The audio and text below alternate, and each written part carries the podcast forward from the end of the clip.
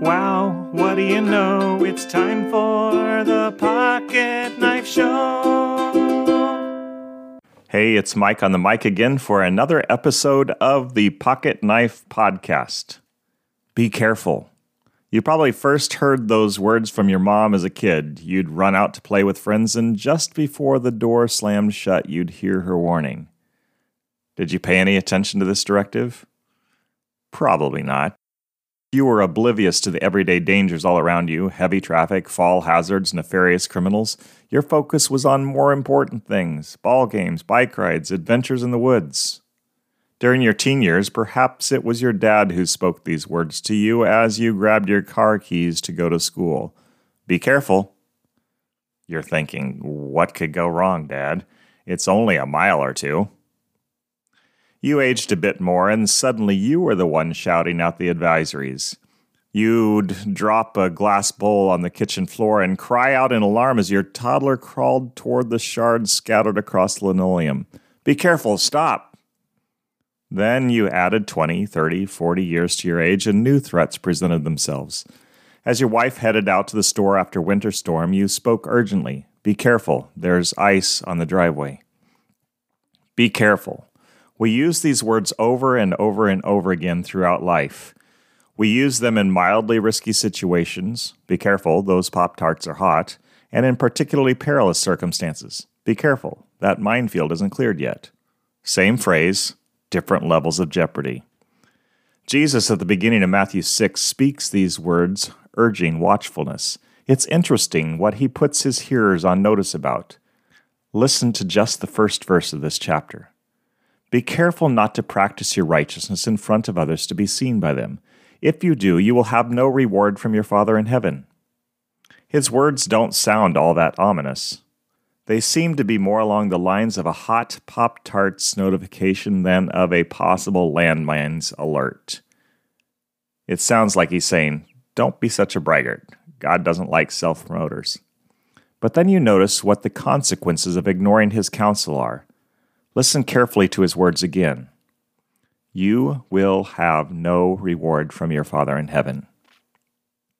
That single sentence ought to send chills up your spine.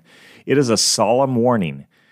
If you choose this path, the path of doing things for the approval of others, you'll get nothing from God. No praise, no reward, possibly no salvation. Eternity hangs in the balance. Be careful. What kinds of actions elicit your master's words of caution? Showy acts of righteousness, good deeds done to garner good press, kindness done for the accolades of men. These things do not impress your heavenly Father. It seems rather that public displays of piety displease him greatly. Why, you might ask, is God not happy with the good done in these situations? Does it really matter who gets the credit? Yes. A thousand times yes. It matters who gets the credit. A chapter earlier in Matthew chapter 5, in a short three verse section, Jesus speaks of doing good and clearly states who should get the glory when you or I or anyone does what's right. Hear what he says. This is Matthew 5 14 to 16. You are the light of the world. A town built on a hill cannot be hidden. Neither do people light a lamp and put it under a bowl. Instead, they put it on its stand, and it gives light to everyone in the house. In the same way, let your light shine before others, that they may see your good deeds and glorify your Father in heaven.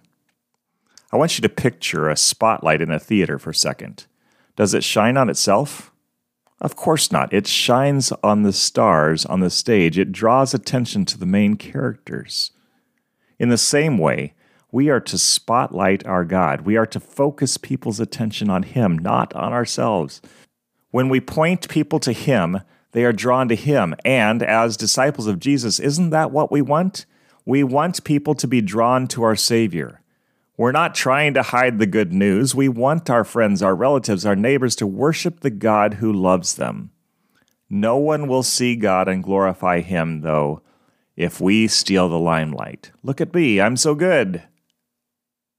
Be careful not to practice your righteousness in front of others to be seen by them. If you do, you will have no reward from your Father in heaven. The reason there is no reward from God in heaven for self promoting behavior is this in drawing the eyes of the neighborhood to your excellence, you've caused the people around you to miss God's great goodness completely. No one is saved when they see your goodness or mine. It's only God's goodness which can rescue them from sin. So let's point them to Him. He is so good. Oh no, it's sad I know we've come to the end of the show. See you next time.